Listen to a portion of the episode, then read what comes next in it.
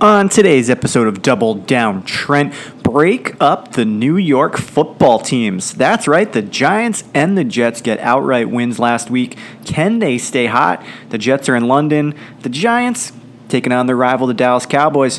Plus, the game of the week Bills, Chiefs. Hey, uh, Sean McDermott, here's a little message. Maybe this time, don't kick as many field goals. Maybe try and score some touchdowns. You are playing Patrick Mahomes. Stay tuned for episode number 114 of Double Down Trent. Double down Trent, you might want to tune in. Talking gambling and sports, predicting who might win. Pop culture to movies. Let's start up the combo. Ryan and Aaron, man versus the motto. Keep it authentic and it's always live. So competitive, so you know it's always hype. Make sure you subscribe, trust you don't want to miss. Going all in here on Double Down Trent. Hey, yeah, Double Down Trent, let's go. This is Double Down Trent. All right, welcome to Double Down Trent, the podcast where elementary school buddies are talking sports, gambling, and pop culture. My name is Ryan. I am flying high, coming off a New York football Giants outright win in New Orleans. I thought the prospects were grim. I predicted 0 10, but here we are with a shocking victory over the Saints. So, feeling good about my boys rolling into week number five. Tonight, I am joined by our NFL insider Colter. How you doing, bud? I'm doing great. I'm excited for a little two-manner. We haven't done it like this in a while, uh, but you know, when time is of the essence for a new father, we got to fill in pod time whenever we can in a pinch. So this is the uh, condensed version, but excited for your Giants. So that was a big win. I was on them and the Jets last week in our pool, so I somehow ended up not winning our pool for the week, even though I won with Jets and Giants. So I was a little dumbfounded. dumbfounded there. But uh, anyways, it, it, was a great win for you. And I have Barkley in the fantasy league, so I loved seeing him go off because uh, I was starting to doubt that that could ever happen again. Yeah, he's starting to come to life, and you know it's great to see. Everyone's a little down on him. I think they, I think they're giving him a little pitch count. Like I don't think they were uh, trotting him out full speed the first couple of weeks. Uh, but after that game, I mean, what's the hesitation? He looked great. He was cutting. He was coming out of the backfield. That to me is what they have to do with Saquon. And I've been saying that for years. If you look back at his rookie year, that was how they utilized him best. He was coming out of the backfield. I think he had like 70 something catches his rookie year. You got to utilize him on, in, space, and it's exciting. I mean, I, I, hate to sound like that Giants fan that's just flipping and flopping each week. I went doom and gloom for the first four weeks of the season, and now I'm all excited. But that division is terrible. We're playing the Cowboys, who have the, the division lead. You know, if you sneak down into Jerry World and knock them off, all of a sudden, you know, you're you're in this this this hunt here. So it's exciting. And uh, like you said, New York football powerhouse. The Jets and the Giants get an outright win. Who would have thought that? I think I read Colter that if you had put a hundred dollar money line parlay on the Jets and the Giants, it paid out twelve to one. wow. Yeah. That would have been amazing. See, I right? like the Giants side of things. Uh, I would never have thought that the Jets could have upended the Titans uh, straight up. I mean, I like the side because there was a lot of points for I think an overrated Titans team, but that I just didn't see happening after they played my Broncos the previous week. They showed me nothing uh, in that game, so that was the real, the real puzzler. But I think to your Giants point, uh, you know, I don't want to speak uh, hyperbolic here, but this is the biggest game of young Daniel Jones's career because, quite sim- simply put, they have a chance to do exactly what you said: go into Dallas, upset. Uh, straight up, not even just win ATS, but I think win the game straight up. But it really comes down to is can he exchange blow for blow with a league top four quarterback? And I think that's where Dak Prescott is right now. And it's an exciting uh, narrative for you if you're a Giants fan, because if you get the uh, answer back at this time next week when we're talking, and the answer to that question is yes, then Daniel Jones actually might be worth your being your quarterback next year, which is a huge thing. So this is a gigantic game for him. It's a gigantic game for Giants fans. Um, if they somehow pull the upset, um, massive uh, turnaround for his narrative and the Giants' narrative on the season. Because you're right, I think they're right in the thick of uh, competing for this division if they can do this this week. Yeah, it's huge, and if he is the answer, then that makes the what a turn, by the way. Because I yeah. was at the I was at the game at MetLife, and I was texting my buddies. I was like, "There's a lot of Daniel Jones jerseys here that were that are going to end up in the trash by the end of the season." And oh, yeah. uh, wow, I mean, I mean, I'm not saying it's going to happen, but I think it's plausible um, and if it, if that is plausible, if he can go touchdown for a touchdown with Dak, because I think that's the kind of game it's going to have to be if the Giants want to win. Um, yeah, that's exciting stuff because I think that offense of theirs can be explosive with Barkley, Toney, uh, Shep, when he gets healthy, is a nice slot receiver, and then you obviously have Golladay, um, yeah. and then Engram too, if he can stand the field, which anything. is a big, big, big yeah. they've they've got the weapons, and Jones has turned the corner. I just I I'm going to die on this hill for the New York Football Giants. I don't care what's happening with them. I'm dying on this hill. Gettleman and Garrett need to go. Those are the two people that are holding back this team. If this team had a little bit of better offensive line, which has been something we've been saying on this podcast for I think the last three years, all of a sudden now you've got the weapons and you can utilize Daniel Jones. He'll have time. He can make the reads. He can go through his progressions. But also, let's utilize some RPOs. Let's utilize a little, uh, you know, run game option with him and Saquon. I don't know if people are sleeping on Daniel Jones' running ability or if they just, you know, remember him tripping against the Eagles last year. The dude can run. I mean, he is flat out fast. And all of a sudden, he's a big, strong athlete, just like yeah, Josh Allen. Exactly. If you can start doing some of those things and open up that offense, you know, you really do have an opportunity to have a really explosive offense here. But I don't trust Garrett and I don't trust Gettleman. The Giants, quite frankly, they've got two first round picks next year. If we got Garrett's offense and Gettleman making those picks, that is not an exciting place to be. But if all of a sudden you're looking at your team and you're saying, all right, Daniel Jones is the answer, or at least we can work with him and build around him. Now you've got those two first round picks that you can actually piece together a really good team, build up that offensive line, get a defensive weapon, and all of a sudden they could be in that hunt to be a good team for the next two, three years. But, you know, on the flip side of that, like I said a couple weeks ago, we could be 0 10. So this could be a 1 and 9 real fast. It could be a 41-14 Cowboys really prove yeah. that they're one of the best teams in the NFC. I could I could actually see it going either way. I'm on in the pool. I'm on the Giants, but this is one of the I have eight games that are in just like the middle area where I don't really feel too good about, and uh, this is one of them spread wise. I'm on the Giants just because you get the hook and it's a divisional yep. game, and I, I do see a situation where they can win straight up. So all those things are the reason. And I don't want to jump ahead to the week five stuff, but it, that's the my reasoning for taking them in, in the pool. Yeah, and they tend to play pretty well in Jerry World. I mean, remember last how can year you not get, Yeah, I was going to say, how can you not get up and play in Jerry World? They always right. do. And how can you not if you're a New York Giants player? It's like you have the game circled on your calendar. When you get the schedule, you're a New York Giant, you see your 16 to 17 game schedule, you circle at Dallas, period. That's the mm-hmm. game you get up for, the most on the road, I think. Absolutely. Now, I do want to pivot to your Denver Broncos, you guys got involved in a little bit of a little scrap situation between the coaches there.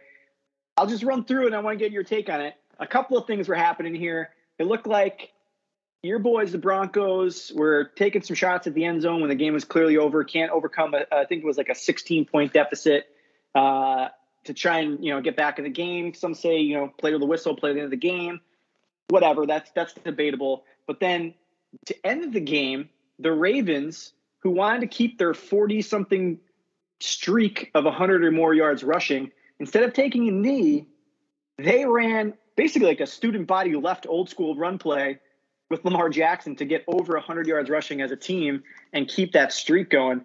Colter, this is kind of like with those unwritten rules. Normally, this is a baseball debate here. What did you take from the end of that game between the beef of the two teams?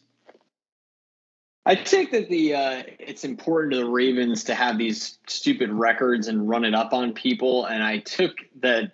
I, I'm opposed to doing what the Broncos were doing, uh, trying to score there. I think that's stupid. We went over that a couple weeks ago with the Diontae Johnson injury with uh, Pittsburgh. Pittsburgh. I think it's all pretty stupid. If the game's out of hand, just take a knee. What what are we doing going for it? And then what are the Ravens doing going for a three yard rush? And then what the heck is Fangio doing complaining because clearly, as you just said, it's like it's a double standard. You're going to complain about something you were doing, and then I guess the only one who's correct is Harbaugh for pointing out Fangio's double standard for going for it, and then ridiculing him for running the play.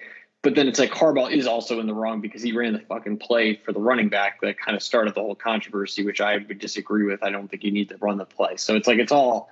I disagree with all of them. Uh, Harbaugh, I guess, is in the right for pointing out that Fangio is kind of idiotic for uh, pointing out his flaws when he clearly made the wrong call too. Overall, people should kneel at the end of games. Uh, player safety. Yeah, I mean that's that's the judge's ruling. player safety you. is important. I'm with you. If you get 100 yards organically, then awesome. Keep that streak going along. But if you have to run a little trick play, so that that was a Madden play. That'd be something I would do in Madden to like jack up my player stats and potentially win like some MVP or you know some Madden award. That seemed like it was just uncalled for. Who's going to remember it? Like, right. to me, it's like it's such a stupid thing. Like, there, you're great. You're a good run offense. Your offense has been built on that for three or four seasons. Of course, you've hit 100 yards in 43 straight games. Ever since Lamar became their quarterback, it's been a run first offense. Like in the biggest, like in the most, like run aggressive sense of the word, number one in the league and by a wide margin. So it's just like since Lamar's been their quarterback, obviously that stat bears like it's so obvious to me that they've they've hit that, you know, as a team. Oh, absolutely. They have a quarterback that does 40 yards a game. Like, of course, right. you're, you're basically you're just asking your running backs to carry the ball 20 times for 60 yards. How can you not do that? It's almost impossible not to. Uh, that team, the Ravens, looking in our pool, Colter, uh, I can't get a read on them. I am 0 4 picking the, the Ravens. Just no clue. Can't pick with them, can't pick against them. uh, I love the pool because of that. I love being able to break down how I'm doing against teams. It's great. I, well, I had my like, first win against the Broncos. I faded them every week, and then they. Speaking of the Broncos, I faded them last week and got my first win in the pool against them. You and I are, very similar in this. We both we both do emotional hedges against our teams because I yes. never really pick the Giants because I'd rather pick against them and if that's the case, like, you know, if, if I pick against them and they lose, but I also win my pick in the pool, that's a win for me. If the Giants somehow win the game and I lose my pick, well, at least my team won the game and I'm happy about that. So to me, that emotional hedge gets me through these Giants games and in our pool makes me feel a little bit better. it, it, you know, it's amazing. Uh, and I don't know if you've noticed it being a Giants fan, but like when you're a middling franchise, kind of like our two teams are in the pool, you get so many of these one and a half point games where really is you're basically doing a pick 'em in the pool for your own team. So it really is just easy for me. The Broncos have been involved in I think three of them in the first five games because the Giants game was I think two. Yep. And uh, and then last week's was a pick 'em and then this one's a pick 'em. So it's just like I'll just fade my team and do the emotional hedge. Why not? And if the Broncos win on the road against Pittsburgh, great. Like I'll gladly forfeit that point and every no, absolutely. Day. Absolutely. Uh, all right well, let's get to our week five picks. Like you said, new dad here. I'm in a bit of a time crunch, but let's go to this. We're doing a little uh, give and go offense here, the two of us. So why don't you kick it off here with your first pick of the week? Yep, let's do it. Um, Bucks minus 10 and a half. I'm forcing anybody, you, uh, Mr. Model and Hughes to crossfire me uh, to be on the side of the listless Dolphins offense and a defense that couldn't stop Carson Wentz and the Colts without Quinn Nelson. So if you guys want to take me up on that challenge, I'm more than willing to throw my hand in that one. Mainly on this side of the, the uh, with Tampa Bay because Miami's offense of line stinks and Tampa's pass rush is elite long day for Brissett. Uh, Jacoby Brissett, for me, is what I envision. He will be able to take advantage of the secondary woes that Tampa has. Add in a lack of run game for the Dolphins, and Jacoby is just truly a sitting target back there. If the Bucks trio of targets are fully healthy, that's Brown, Evans, and Godwin on the offensive side of the ball. I don't see the Dolphins being able to contain those three. They have a couple of good corners, but they don't have three elite ones. And I think Brown will feast if he's fully ready to go, which I think he is. Uh, I see Brady attacking a team that has gotten the better of him in the past. I think there's actually a, a slight revenge factor that people are sleeping on here. Um, they're going to want to get up on this team early and run up the score early. I think I see a 21 nothing kind of second quarter type deal. Uh, and when they do, I don't think the back door will be open as much as people think. Um, based on last week's result, people are going to think that the Dolphins can backdoor similar how the Patriots kept, kind of kept the game close in the second half. Um, I don't see that happening. I think this is Tampa goes up early and the pass rush just invades Brissett and takes up his space. Uh, this is a rare public pick for me. I'm taking the Bucks to replicate the result of last year's Super Bowl in this one. I'm calling it 31-9 in the old sombrero. I do not have the cojones to crossfire that pick. Uh, Miami's dead to me. Also, I, I was on them last week, and I'm thinking, you know what? Like you said, the Colts are a dead team. Wentz's looked terrible. They didn't have Nelson. It was in Miami. I'm like, this is a lock. It was only one and a half last week as a favorite for the Dolphins. They showed some life against the Raiders. I think in week uh, was it three maybe or yeah week three they showed some life against them, but they just came out absolutely dead. That offense is a joke. I know Brissett's a veteran. They just have no running game. They've got no life, and to me, no chance of scoring points against this Tampa Bay defense. Um, I think what you saw last week from the Bucks against the Pats, Brady definitely looked like he was a little juiced up for that game. I mean, he was missing some throws that he normally puts on a dime. Uh, I don't think you're going to get that this week. I think you're going to see a big bounce back game from Brady. That game was so emotionally draining, I think, for Brady that now he's just ready to come in and just play football again. He doesn't have to worry about any outside factors going back to New England, Belichick, the media. This is a game for them to get right. I know they got a win in uh, New England, but they escaped on a missed field goal. This to me is a blowout. Um, I kind of see this playing out like I think the week two game that the Bucks had against the Falcons. I mean, they they absolutely dominated. I know they came away with some defensive touchdowns, but I don't think they need that this week. I'm I'm uh, easy riding that ten and a half. I think this is close oh, to a 14 point game. Tam- I love a potential Tampa Bay touchdown. Yeah. I don't th- like their, their secondary stinks. I mean, no one can debate that. But like, let's be honest. When you have a pass rush like that, and Brissett is not an elite quarterback, and if he's down, he forces the wrong pass. Any corner can jump it and take it back to the house. You don't have to be an elite corner. You know what I'm saying? Like no. they have bodies. Uh, like it's not like these guys are inept. And Todd Bowles a good defensive player. Yeah, I mean he's going to scheme up. And like I don't see Brissett taking deep shots. I know the secondary is beatable. I've been watching a couple of their games. Like I've been clicking through it uh, on my Sunday ticket package, just checking in on some scores. Their offense is dead, and without a threat of the running game, I don't know how you can possibly get burned by Jacoby Brissett. So uh, this to me is an easy pick at 10 and a half here. I am all on board, my friend. All right. I'm making a little bit of a bold pick here, um, but I'm riding what I think is the best team in the league. I am taking the Buffalo Bills plus two and a half against the Kansas City Chiefs. This game is going to be a shootout and a very high scoring affair, but let's just look at the units here. The Bills' defense is playing at an elite level. I think they're the number one ranked defense in terms of scoring. They already shut out two teams, and they are really a blocked field goal against the Steelers away from being undefeated, and this spread probably being the opposite way, where they're going to be the favorite team in Kansas City. Kansas City can score a ton of points, but their defense is absolutely terrible. And I can see the Bills going in there, jumping out at front, and then all of a sudden the shootout is on.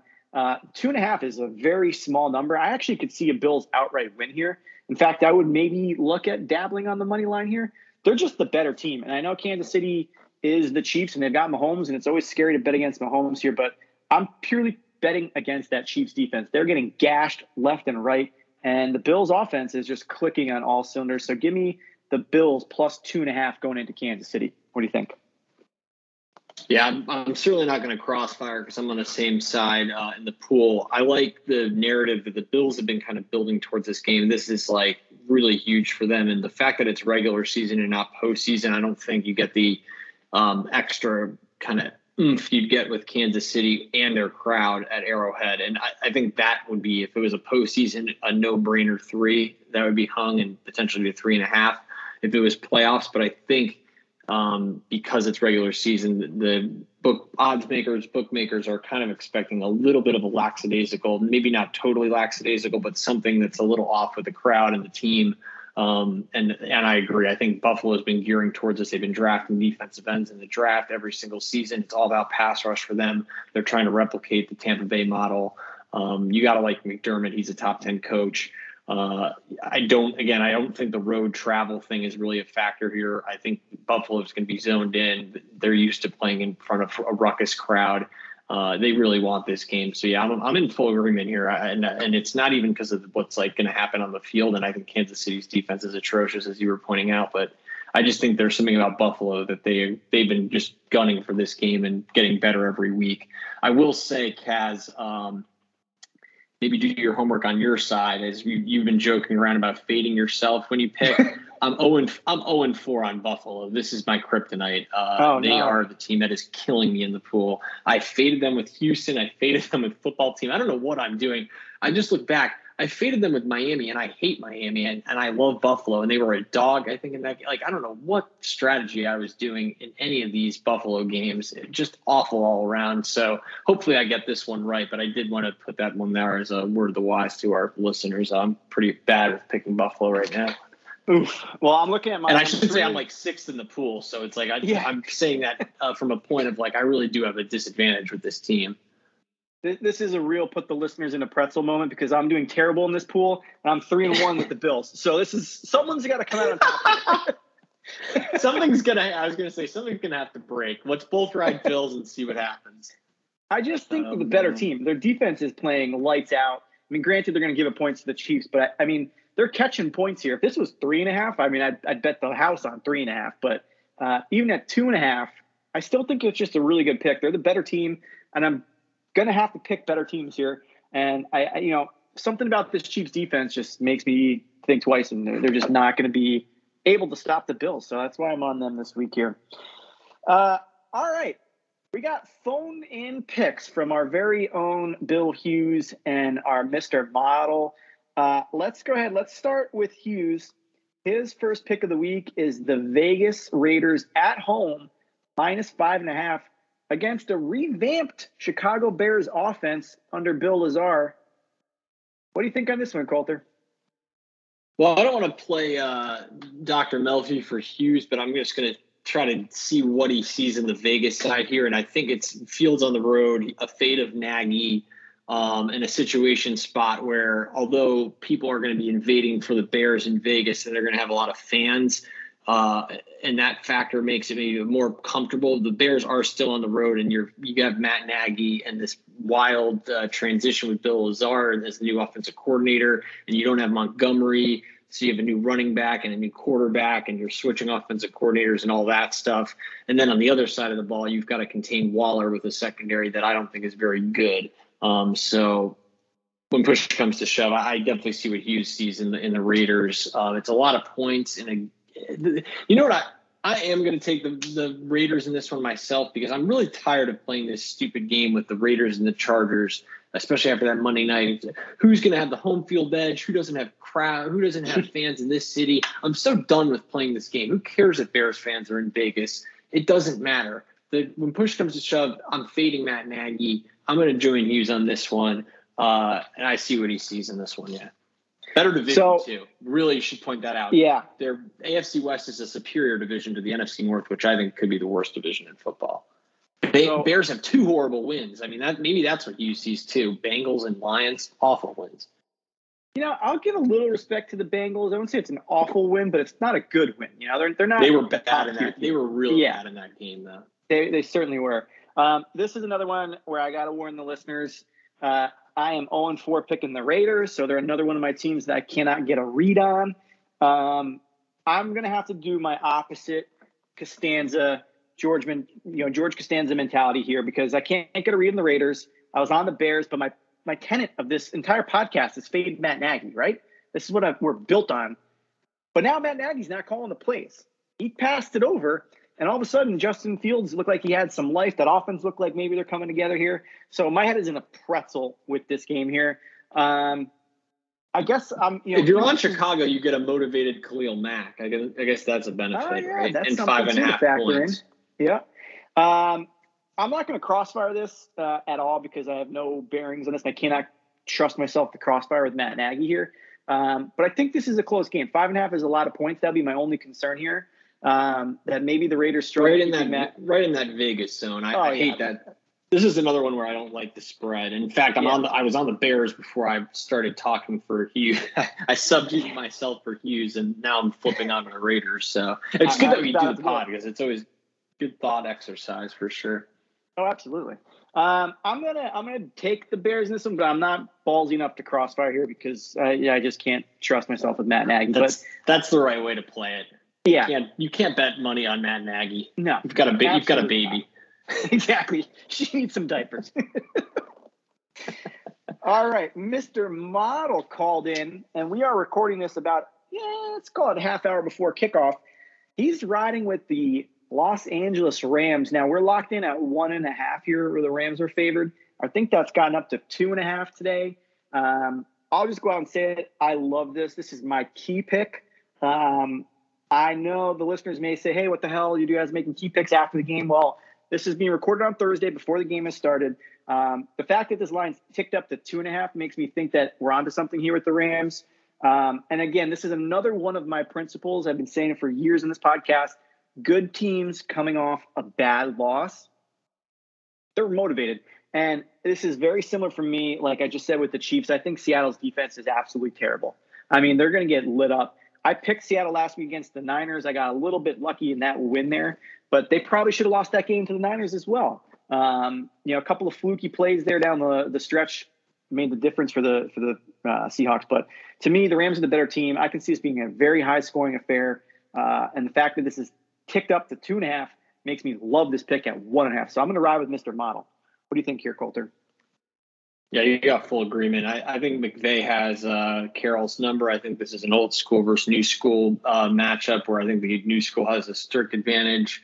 Um, I think Rams are super motivated last week after losing to Arizona. I think you're going to get the best of their defense. Um, I, situationally, I'm just going to fade Seattle. I've been off of this team all preseason and all season long. I think, as I've said on the pod, Russell and, and Pete are headed to a divorce closer than they're headed to another division title. So uh, that's those are my opinions, and so therefore I have to take the Rams. Uh, both teams are kind of all in if you think about it. The Seahawks have acquired uh, Jamal Adams with the first round picks, and they've signed Wilson to the big deal, and they've dished out money to players like Lockett. Rams, same thing with Ramsey and, and dishing out cash and trading for Stafford. So that aspect of this is really fascinating because it's like I feel like the team that loses has to just feel like, dang, like all that effort to beat the other team is really for naught. And so in my head, I think that's Seattle. I think they're going to be the ones that are look, kind of licking their wounds, being like, damn, that all this Adams trade and all this stuff we've been doing, maneuvering is really not for anything. We're, we're in third or fourth place in this division.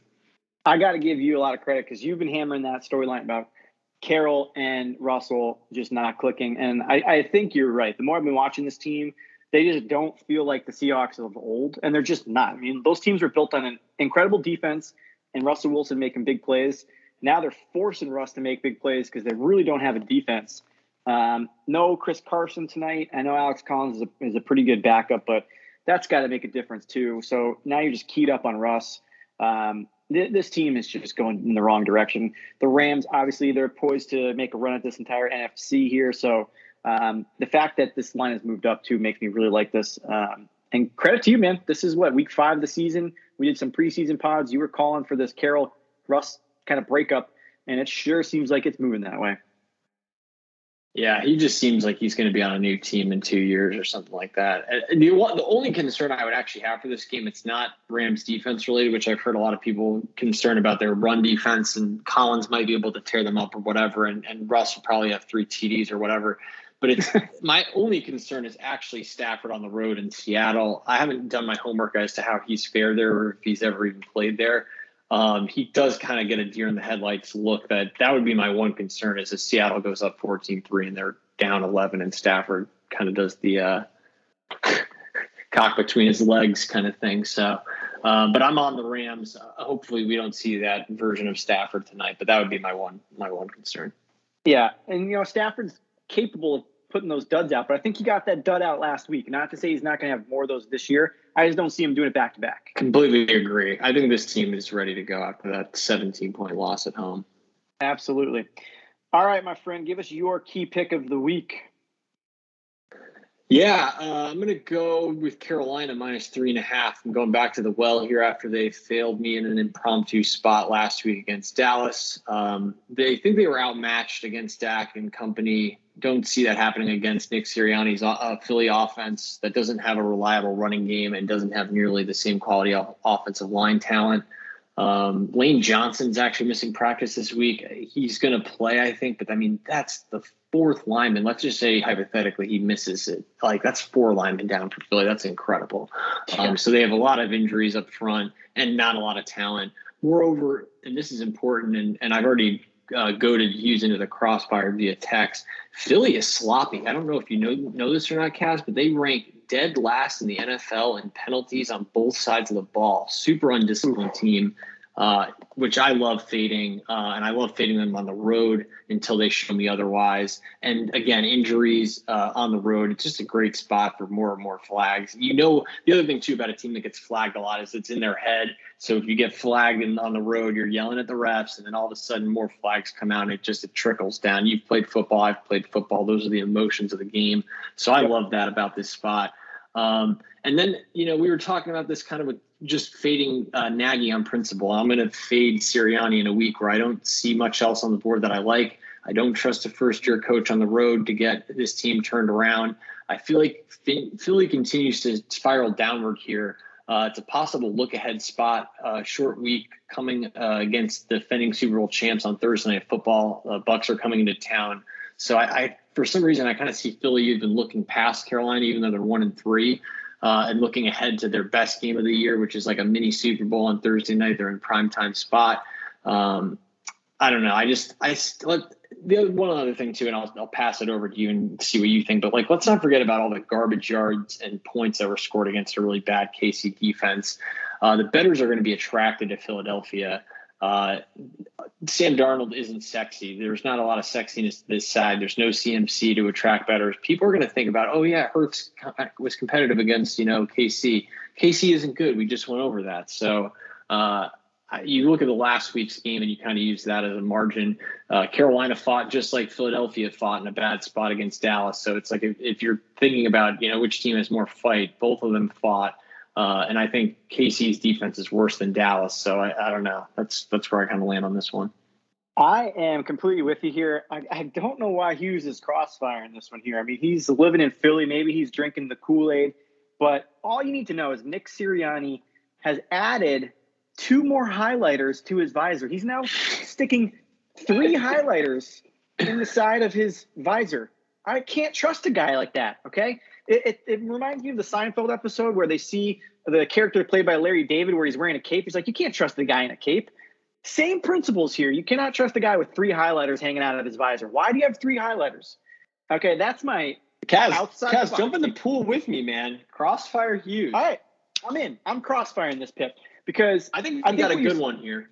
Oh, I, I do too. I mean, Sam Darnold. I know they lost to the to the Cowboys, but Darnold is a, a, solid quarterback, and he actually has some life on the ground. I mean, I think he leads the league in rushing touchdowns right now, or he's close to it. He um, does. He leads the yeah. league. Yeah, it's a, it's a funny story, but it, you have to take him seriously, right? Oh yeah, absolutely. Because down at the goal line, now all of a sudden that opens up all kinds of options that you got to now scheme for in defense.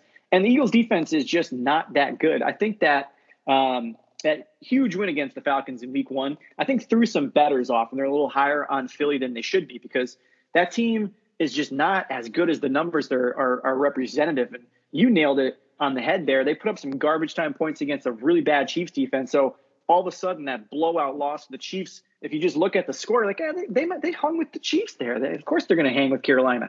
That's what Vegas wants you to think. So I'm with you. I'm going to crossfire Hughes here. And I mean, and Carolina's fast on defense. I feel like they can contain Hurts. I don't think any advantage that Hurts has had in, in these first four games, I feel like Carolina neutralizes, and maybe that's where my handicap is off. But like, I just don't see him running around and, and running amuck here. You know, I feel like Philadelphia, if they're going to have to win this game, they're going to have to figure it out some other way. I, I just feel like their front, Carolina's front seven is just fast. They're going to be able to contain him. I think. I agree. They've got a really good defense. And I got one other little handicap on this that I want to throw out to the listeners here because I think this matters. They just signed Stephon Gilmore. They traded for Stephon Gilmore. I know yep. he's not playing in this game, but what does that t- say to your team when your owner goes out and signs a former We're going to the player playoffs. of the year?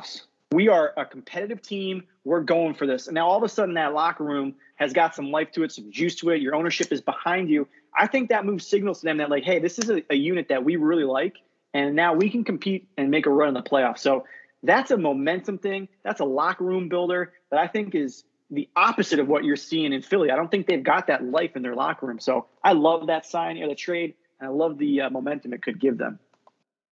I couldn't agree more. I don't think Philly has the receivers to take advantage of Carolina's uh, problems right now in the secondary either.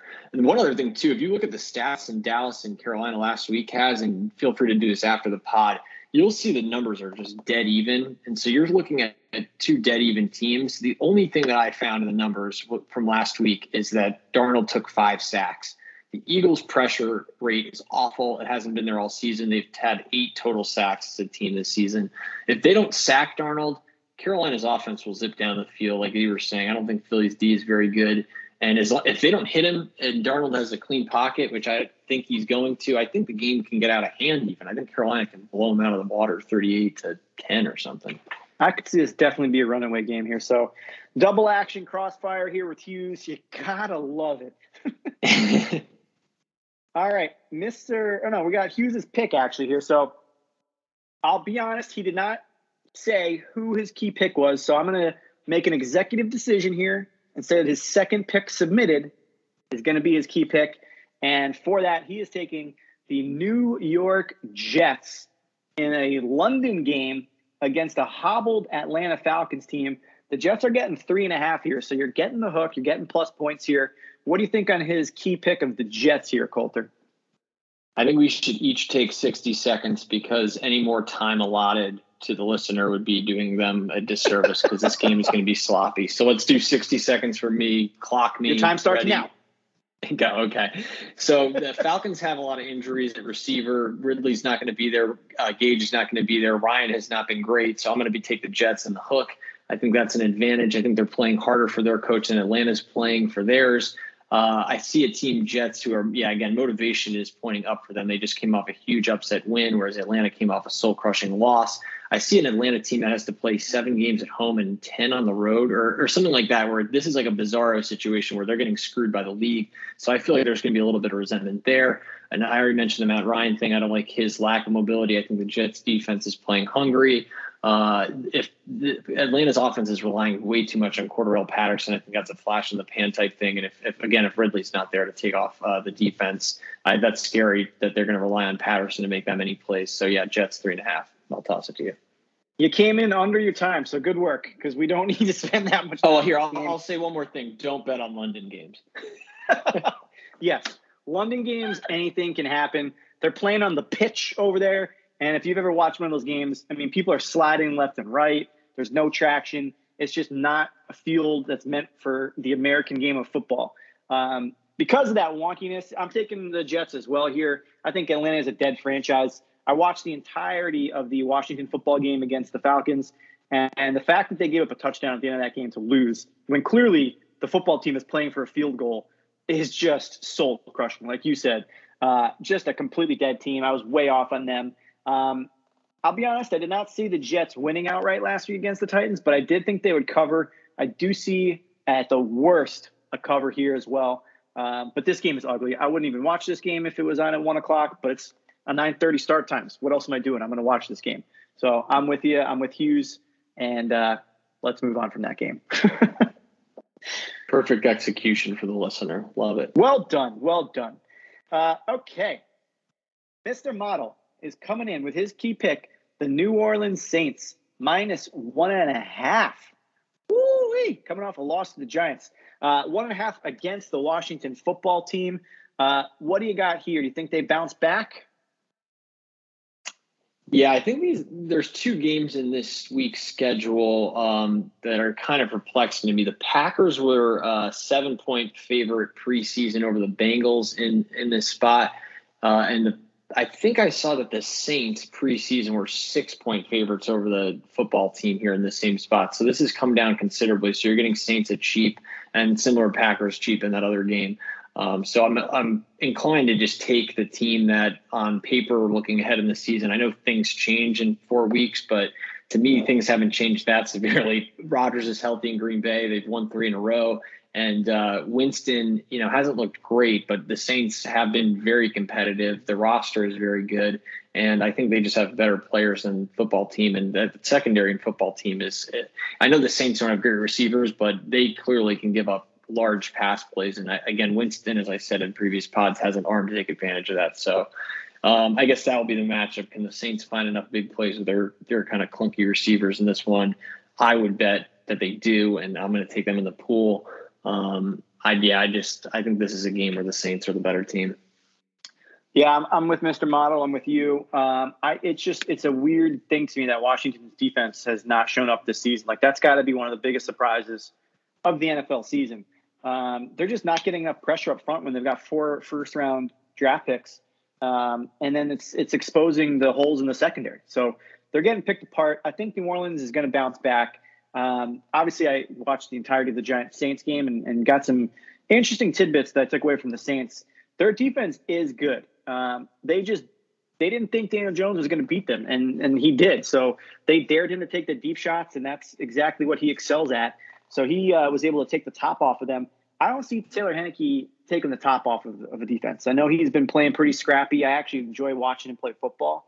Um, I just can't see him beating them. And, and it, it, just gets back to me what I said earlier good team off a bad loss. The Saints are a good team.